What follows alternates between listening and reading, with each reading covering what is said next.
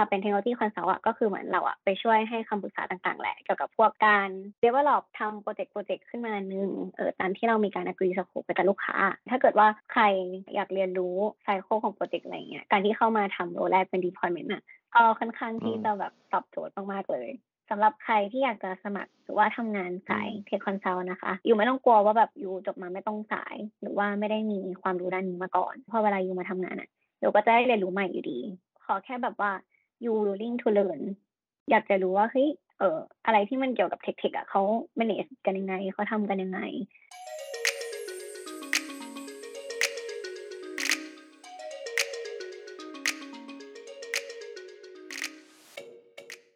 สวัสดีครับสวัสดีค่ะวันนี้นะครับก็มาอยู่กับพึ่งนะครับพึ่งเนี่ยก็เป็นเพื่อนตอนอยู่ที่บัญชีจุฬาด้วยกันเนาะก็พึ่งเนี่ยทำงานอยู่ที่ Accenture เป็นคอนซัลท์เนาะก็อยากจะให้พึ่งเนี่ยช่วยแนะนำตัวให้น้องๆรู้จักก็สวัสดีค่ะชื่อน้ำพึ่งนะคะภัทรภาตั้งวงศ์ถาวรกิจก็เรียนจบจากคณะพาณิชยศาสตร์และการบัญชีจุฬาลงกรณ์มหาวิทยาลัยภาคการตลาดค่ะตอนนี้ก็ทำงานเป็นTechnology Consultant อยู่ที่ Accenture นะคะอยากจะให้พึ่งช่วยเล่าให้ทุกคนฟังหน่อยก็ได้ว่าบริษัท Accenture เนี่ยเขาทำธุรกิจอะไรที่ Accenture เนี่ยก็คือเป็นบริษัท Consulting ใน Accenture เองมันก็จะแบ่งออกเป็นหลายช็อปด้วยกันอย่างแท็กที่เพิ่งอยู่เนี่ยเขาเรียกว่า Strategy and Consult เรียกว่าเป็นบ้านละกันเป็นบ้าน Strategy and Consult แล้วก็จะมีบ้านอื่นๆด้วยอย่างเช่นบ้าน Accenture 2ชื่อเก่าเขาเนี่ยจะเป็น Accenture Interactive สายงานพวก Digital Marketing พวก UX UI แท็กต่อมาก็จะเป็น Accenture Technology ซึ่งก็จะเป็นแหล่งรวบรวมของ Developer Front End Back End ต่างๆถ้ากลับมาที่บ้าน Accenture Strategy and Consult อะค่ะก็คือจะเป็นโรของ Consult เนาะซึ่งก็จะมีทั้งทีมที่ทำเรื่อง Strategy โดยเฉพาะเลยแล้วก็ไปให้คำปรึกษากับบริษัทต่างๆแล้วก็เป็นทีม Consulting อันเนี้ยก็จะมีทั้ง Management Consult แล้วก็ Technology Consult อย่างเพิ่งเนี้ยก็เป็น Technology Consult ก็คือเน้นอยู่ในโปรเจกต์พวกที่เป็นแบบ Implementation มีการ Deliver งานต่างๆให้ลูกค้าค่ะทีนี้อยากถามเพิ่งต่อแล้วว่างานที่เพิ่งทำเนี่ยเพิ่งทำอะไรบ้างก็ตำแหน่งของเพิ่งตอนนี้ที่ทำเป็น Technology Consult นะคะก็คือจริงๆแล้วเนี่ยมันเป็นเหมือนชื่อตำแหน่งเนาะว่าเราความเป็น Technology Consult ก็คือเหมือนเราไปช่วยให้คำปรึกษาต่างๆแหละเกี่ยวกับพวกการ develop ทำโปรเจกต์ขึ้นมาหนึ่ง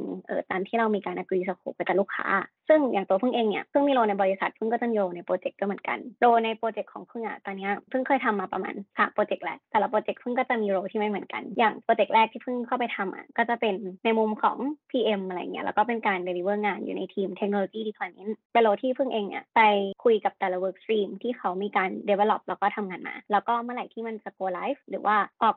สู่ประชาชนจริงๆอะไรเงี้ยทีม Technology Department ก็จะเป็นคนเหมือนคอย manage งานต่างๆว่าทุกคนต้องเตรียมพร้อมนะทำงานของตัวเองให้เสร็จปิดจ็อบให้จบแล้วเดี๋ยวเราจะมาแบบ deploy ขึ้น production กัน manage เรื่องการ test พอเรา deploy ขึ้นไปบน production แล้วเนี่ยมันใช้งานได้จริงหรือเปล่าแล้วก็มี defect อะไรที่ต้องแก้ไขไหมทีม Technology Department ก็จะคอย ensure readinessในด้านต่างๆค่ะโปรเจกต์ที่2เพิ่งก็จะมาทำอีกโรหนึ่งเป็นโรของ Business Analyst ซึ่งโรของ Business Analyst เนี่ยก็จะเป็นการคุยกับ User หรือว่าคุยกับลูกค้านะคะเพื่อที่จะ gather requirement ต่างๆว่าเขาอยากให้แอปพลิเคชันหรือว่าเป็นระบบการ process automate หลังบ้านในบริษัทเลยอะไรเงี้ยเราก็จะเป็นคนไป gather ว่าระบบมันต้องมีความสามารถในการทำอะไรได้บ้างหรือว่าแอปมันต้องมีความสามารถในการให้ User ทำอะไรได้บ้างแล้วก็มาเขียนเป็น requirement ลงใน User Story เสร็จแล้วเราก็จะส่งมอบงานต่อให้ทำทีม Designแอปแล้วก็ให้ทางทีมเดฟไปเดฟแล้วก็เทสต่องาน BA ที่เพิ่งทำมันก็จะเป็นงานที่ค่อนข้างเกี่ยวข้องกับในมุมของ Business แหละส่วนโรที่3ที่เพิ่งทำเป็นโรปัจจุบันที่เพิ่งกำลังทำตอนนี้เลย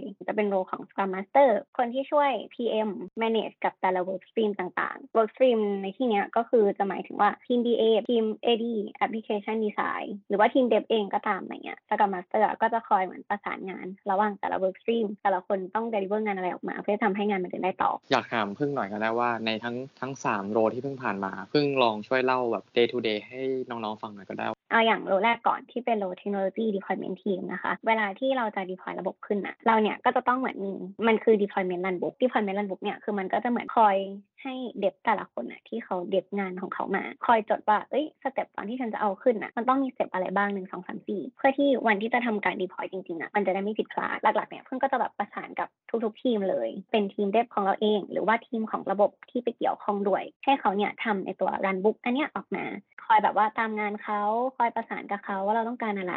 อันนี้เป็นขั้นตอนก่อนที่เราจะทำการ deployment ก็คือเราจะมีการ prepare เตรียมงานพวกนี้ทั้งหมดเลยแล้วก็พอถึงวันจริงวันที่เราทำการ deployment จริงเนี่ยก็คือเราก็จะต้องอยู่ standby ข้ามคืนคอยแบบ track ตามไอตัว deployment รันบุ๊กเนี่ยแหละว่าแต่ละคนที่เขาทำเขาทำถูกต้องตามสเต็ปแล้วใช่ไหมตอนนี้มันถึงอันไหนถัดมาของโลที่2ก็คือเป็นโลของ Business Analyst อันเนี้ย day to day ก็คือ deliverable ของการเป็น BA เนี่ยก็คือการที่เรามีตัว user story ออกมาเป็นผลงานแล้วก็ได้ sign off จากทีมลูกค้าในแต่ละวันเนี่ยเราก็จะต้อง conduct session ต่างๆสมมติมันมี scope 4 เรื่องเราก็ต้องแบ่งว่าโอเคเดี๋ยววีคนี้เราจะรันเวิร์กช็อปเรื่องที่1กับ2นะจัดเวิร์กช็อปขึ้นมาก่อนอันนึงแล้วก็พยายามเก็บ requirement scope คร่าวๆขึ้นมาก่อนพอได้มาว่าเป็น4เรื่องเราก็มาจัดลงในตารางเรามีเวลา4วีคและ4วีคละเรื่องโดยที่ BA เนี่ยก็จะต้อง work in parallel กับทาง UX UI ด้วยทีม UX UI เนี่ยเขาก็จะทำแบบพวก screen mobile screen ต่างๆหน้าตาของแอปพลิเคชันสมมติอยากให้ลูกค้าเนี่ยกดโอนเงินในหน้านี้ได้ BA เนี่ยก็ต้องไปคอนเฟิร์มว่าเฮ้ยไอ้ข้อมูลที่ลูกค้าจะต้องเห็น1 2 3 4ไม่ว่าจะเป็นเลขที่บัญชีชื่อบัญชีธนาคารปลายทางมันมีข้อมูลอะไรบ้างเก็บมาเขียนเป็น requirement ใน user story ลำดับถัดไปข้อมูลเหล่านี้ไปเขียนเป็นแบบ user story จริงๆแล้วแต่ tools ที่ลูกค้าดีไซน์มาให้เขียนเนาะjourney ของลูกค้าไล่ตาม screen มันลูกค้าต้องสามารถทำอะไรได้บ้างเขียน user story ครบหมดทุกอย่างแล้วเราก็จะรวบรวมมันมาแล้วก็ส่ง sign off กับลูกค้าต่อจากนั้นทางทีม application design หรือว่าทางทีมแบบถ้าบริษัทอื่นก็จะเรียกว่า system analyst อะไรเงี้ยเขาก็จะเอา requirement พวกเนี้ยไปทำงาน technical design ต่อไม่ว่าจะเป็นพวก design API batch ต่างๆหรือว่าแบบวิธีการรับส่งข้อมูลเพราะฉะนั้นงานของ BA ส่วนใหญ่ก็คือจะเหมือนเป็นการแบบ conduct session กับลูกค้าเนาะ gather requirement แล้วก็ทำงานของตัวเองคอย supportให้ทีมอื่นๆเนี่ยเข้าใจ user story ที่เราเขียนด้วยอันสุดท้ายที่เพิ่งทำอยู่ตอนนี้ ก็คือเป็นงาน Scrum Master เนาะเป็นเหมือนแนว planning ซะเยอะในวีคนี้ไว้ก็อีกแบบ2 วีคถัดไปทีมจะต้องทำอะไรงานอะไรออกมาบ้างถ้าเกิดว่ามันมีติดขัดตรงไหนปัญหาตรงไหนเนี่ยเราก็ต้องเหมือนแบบพยายาม initiate conversation ขึ้นมาว่าเฮ้ยใครจะต้องเป็นคนตอบปัญหาให้กับทีมนี้ให้สามารถเขาทำงานต่อได้แล้วก็คอยเป็น contact point เวลาที่จะมีทีมอื่นๆเขาเข้ามาติดต่ออะไรเงี้ยเพิ่งก็เหมือนจะได้ไปอยู่ในทุกๆ process ของตั้งแต่รับ brief มาจากลูกค้าเลยถูกไหมใช่ๆถ้าเป็นโรของ BA อะค่ะก็คือจะอยู่ของทั้งแบบ cycle ของโปรเจกต์เลยมันจะเริ่มที่ BA ก่อนโชคดีที่โรแรกของเพิ่งเป็นโร technology deployment team คือมันคือปลายน้ำที่สุดของโปรเจกต์ทำให้ตอนที่เพิ่งสัมผัสว่าเฮ้ยแต่ละ work stream เขาต้องส่งมอบงานอะไรนะตอนที่มาเป็น BA อะก็เลยพอเข้าใจว่าต้นน้ำมันเป็นอย่างนี้เองอะไรเงี้ยเราก็พอได้มาทำจริงๆมันก็เข้าใจแล้วก็เห็นภาพมากขึ้นถ้าเกิดว่าใครอยากเรียนรู้ไซเคิลของโปรเจกต์อะไรเงี้ยการที่เข้ามาทำโรแรกเป็น deployment ก็ค่อนข้างที่จะแบบตอบโจทย์มากๆเลยทีนี้อยากถามพึ่งต่อนะว่าทำไมถึงพึ่งเลือกมาทำงานด้านนี้เลยทั้งที่จบ marketing มาทำไมถึงไม่ไปสาย marketing แต่ว่ามาสาย tech consult 2 keyword ละกันที่ทำให้พึ่งเลือกมาทำงานที่นี่เนาะคีย์เวิร์ดแรกก็คือแบบ consulting แล้วก็คีย์เวิร์ดที่2ก็คือ techเพิ่งได้ไปดูรุ่นที่ทีมหนึ่งเนาะเขา pitching business model ของเขา competition ที่เป็น social enterprise อะไรเงี้ยแล้วเราก็เหมือนแบบอยากเข้าไปฟังอยากเข้าไปดูจังอะไรเงี้ยว่าเขาทำกันยังไงซึ่งทีมนั้นเนี่ยที่เพิ่งประทับใจพึ่งมาเนี่ยสุดท้ายแล้วเขาก็แบบเป็นทีมที่ได้ที่1อะไรเงี้ยก็รู้สึกออกมาเป็นแบบสไตล์ของ consulting ว่ะที่แบบเขาจะมีการแบบ present แล้วก็แบบมีการคิด solution อะไรแบบเนี้ยถ้าเราแบบได้ทำงาน consulting เราคงได้ทำอะไรแบบนี้ใช่ไหมมันดูแบบเซ็กซี่มันดูแบบว่าเจ๋งมากอะไรเงี้ยแต่พึ่งว่าสิ่งที่แบบมันอินสไปร์พึ่งน่าจะมีแบบ3อย่างซึ่งมันก็ส่งผลต่อกันอย่างแรกก็คือวิธีการที่เขาใช้ในการแกะเตยพวก information ต่างๆมันลงไปแบบ empathize user จริงๆอันที่2ก็คือความคิด solution ของเขาพอเขาเสนอนำ solution ออกมาแบบจากที่เขาไปแกะเตยนู่นนี่มาแล้วเขาก็มาคิดออกเป็น solution แล้วสุดท้ายมันเหมือนแบบ win-win ทุกฝ่ายเลยแล้วก็อันที่3ก็คือเป็น way ที่ presenting แล้วก็ storytelling ออกมาทุกอย่างในสไลด์นั้นของเขามันถูกคิดแล้วก็ prepare มาเรียบร้อยแล้วว่ามันควรจะแบบเอา message มาใส่ไว้ตรงนี้วิธีการที่วี่เขา pitching ออกมา mood and tone น้ำเสียงแล้วก็ท่าทางอะไรเงี้ยมันแบบ impress เรามากรู้สึกว่าพี่ๆเขาเก่งมากเลยอะไรเงี้ยก็เลยแบบ inspire ให้เราสนใจงานทางด้าน consulting มากขึ้นก็เลยเหมือนแบบไปสมัครฝึกงานที่ Palm Street Advisory เป็นแบบ boutique consulting ในประเทศไทยนั่นแหละคำที่2คือคำว่า technology จริงๆเนี่ยเรื่อง tech เนี่ยมันเหมือนแบบเป็นเทรนด์มาพักใหญ่แล้วเนาะตั้งแต่ที่เราเข้ามาเรียนตั้งแต่ตอนปี 1อะไรเงี้ยต้องเรียน marketing ใช่ไหม ก็จะมี case study หลายๆอย่างที่ถูกหยิบยกขึ้นมาดิสคัสในห้องกับอาจารย์ก็จะมีแบบพวกเทคคอมพานีทั้งหลายที่เขาแบบเคยมีการทำดิสคัสโมเดลอะไรบางอย่างแล้วมัน disrupt ตอนที่เรียนปี4มีโอกาสได้เลือกวิชา Gen Ed เป็นวิชา Design Thinking ซึ่งก็เป็นเหมือนกระบวนการแล้วก็ mindset เทคคอมพานีเขาใช้กันอะไรเงี้ยได้รู้จริงๆว่าเฮ้ยวิธีการที่เราจะคิด innovation ออกมาในอย่างมันต้อง mindset แบบไหนมันต้องทำตัวยังไงต้อง idea ยังไงมันต้องแบบรับ feedback ยังไงอะไรเงี้ยคราวนี้ตอนเวลาที่เรามาหาบริษัทก็เลยพยายามหาบริษัทที่มันมีความ consultและมีความเทคนิคด้วยกันที่รีเสิร์ชมาก็มีแบบที่นี่แหละ Accenture อะไรเงี้ยก็เลยลองสมัครไปถามต่อนะว่าที่ Accenture เนี่ยมันมีโอกาสไปทำงานต่างประเทศด้วยมั้ยพึ่งมีนะ Accenture อ่ะเป็น international company ใช่ไหม headquarter base อยู่ที่ไอร์แลนด์เนื่องจากว่าประเทศไทยอ่ะเป็นประเทศที่อยู่ใน emerging market ในประเทศไทยอ่ะมีบริษัทลูกค้าที่เขาอยากจะทำ digital transformation เยอะมากเพราะฉะนั้นในประเทศไทยเนี่ยถือว่าเป็นตลาดที่ใหญ่มากที่ยังต้องการคนเทคเยอะอยู่คนประเทศเพื่อนบ้านอื่นๆทั้งแบบมาเลเซียสิงคโปร์ออสเตรเลียอินเดียก็คือแบบมาทำงานให้ Accenture ประเทศไทยเพื่อจะเสิร์ฟคนในประเทศไทยจะบอกว่ามันก็มีโอกาสที่เราจะได้ไปทำงานต่างประเทศนะแต่ว่าเขาจะพยายามฟูลฟิลเราไปในโปรเจกต์ในประเทศไทยก่อนเพราะว่าตอนนี้คนในประเทศไทยก็คือแบบขาดแล้วก็ต้องการคนมากยังไม่เข้าใจแบบโลของเราเป็นโลที่แบบสเปเชียลอะไรมากแล้วแบบต่างประเทศไม่มีเราต้องการเราจริงๆอะไรเงี้ยเขาก็อาจจะมีแบบว่ามาคอนแทคเราไปเหมือนกันก็เป็นไปได้อยากถามพึ่งนะว่ามันมีสิ่งอะไรบ้างที่พึ่งประทับใจที่บริษัทไม่ว่าจะเป็นตัวเขาเจ้าเองแล้วก็ตัวเนื้องานเราว่าเราน่าจะประทับใจคนที่ Accenture มากที่สุดทุกคนน่ะไม่ใช่แค่เก่งแต่ว่าทุกคนมีคอมมิตเมนต์อะไรบางอย่างพยายามที่จะเดลิเวอร์สิ่งที่ตัวเองที่ได้รับมอบหมายมาให้มันแบบบรรลุอักเสบไปด้วยกันอะไรเงี้ยทุกคนพยายามใส่เต็มมากแล้วทุกคนก็เก่งมากจริงๆเข้าไปขอคำแนะนำเขาก็จะเหมือนมี advice ดีให้เราเสมอหรือว่าถ้าเกิดว่าเขาไม่มีเขาก็จะชี้ให้เราได้ว่าเฮ้ยยูต้องไปหาใครที่จะตอบสิ่งนี้ให้ยูได้ค่อนข้างเป็น supportive environment ในทีมที่พึ่งอยู่นะพึ่งแบบจบมาจากสาย marketing ใช่ไหมพึ่งไม่เคยได้เรียนรู้เรื่องแบบเดฟหรือว่าเทคอะไรขนาดนั้นมาก่อนเลยอะไรเงี้ยเพราะฉะนั้นแบบโลที่เพิ่งถูกแอดไซน์มา3โลเนี่ยมันก็จะเป็นโลที่แบบคนที่ไม่ได้มีพื้นฐานด้านเทคสามารถทำได้เพียงแต่ว่าเราwilling to learn แล้วก็แบบว่า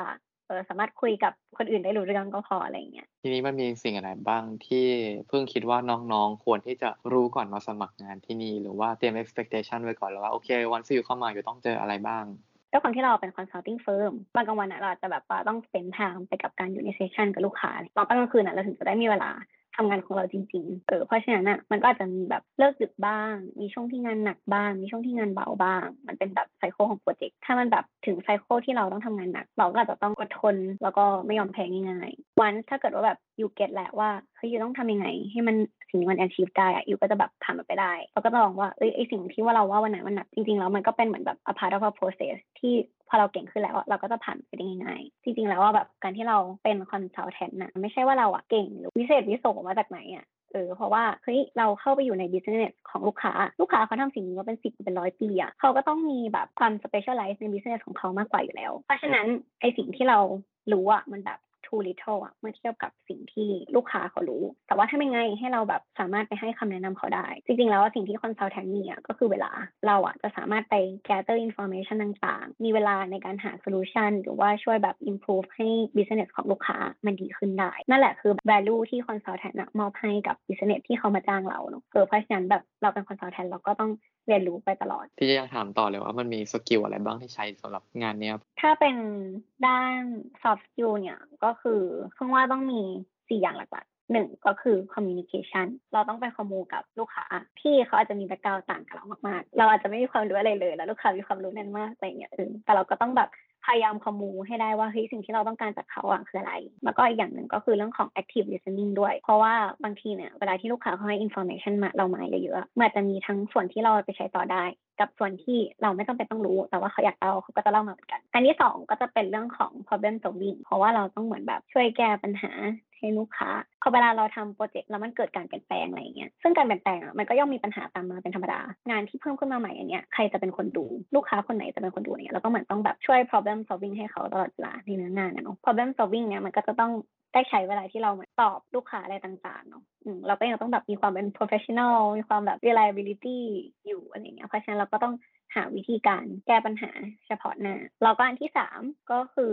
เป็นเรื่องของทีมเวิร์กแหละลำพังเราก็คงไม่สามารถทำงานได้คนเดียวมีความเป็นทีมเวิร์กช่วยกันแก้ปัญหาช่วยกันแบบให้ความร่วมมือ collaborate กันแล้วก็ทำให้โปรเจกต์มันสามารถ deliver ออกมาได้แล้วก็อันที่4ก็น่าจะเป็นเรื่องของ adaptability แหละการปรับตัวต่างๆถ้าเราเปลี่ยน client หรือว่าเปลี่ยนโปรเจกต์เราก็ต้อง adapt ตามโลนั้นไปเรื่อยๆก็ถ้าเป็น hard skill อ่ะก็จะมีในมุมของภาษาแหละอ่านกับเขียนเนี่ยต้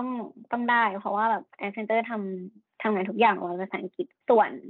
พูดกับฟังเนี่ยก็คือถ้าสมมติเราได้ลูกค้าที่เป็นคนไทยเนาะใช้ภาษาไทยมันก็จะ comfortable มากกว่าเราก็ใช้ภาษาไทยได้เหมือนกันตอนที่เพิ่งสัมภาษณ์งานเนี่ยเพิ่งเต็มตัวยังไงแล้วเขามี process อะไรบ้างอะเพิ่งอะจบมาจากสาย business ไม่ได้เป็นสาย technical เหมือนเดฟหรือว่าคนที่เรียน com sci data sci computer engineering เพราะฉะนั้นมันก็เลยไม่ได้มีโจทย์ให้เราทำให้เราแบบจัดการ data อะไรอย่างเงี้ยไม่มีส่วนใหญ่คำถามที่พี่ๆเขาจะถามเราอะก็จะเป็นคำถามแนวว่าpast experience อะอยู่ทำอะไรมาให้เรามาซิว่าอยู่ทำอะไรหรือว่าแบบเจออุปสรรคอะไรบ้างเราแก้ไขปัญหานั้นยังไงแล้วสุดท้ายแล้วผลออกมาเป็นยังไงถ้ามันออกมาดีก็คือแบบบอก impact ไปอะไรอย่างนี้ใช่ไหมแต่ถ้าเกิดว่ามันออกมาไม่ดีอะไรอย่างเงี้ยเราก็ต้องบอกแหละคิดแล้วว่าเราlesson learn จากสิ่งนั้นอะมัน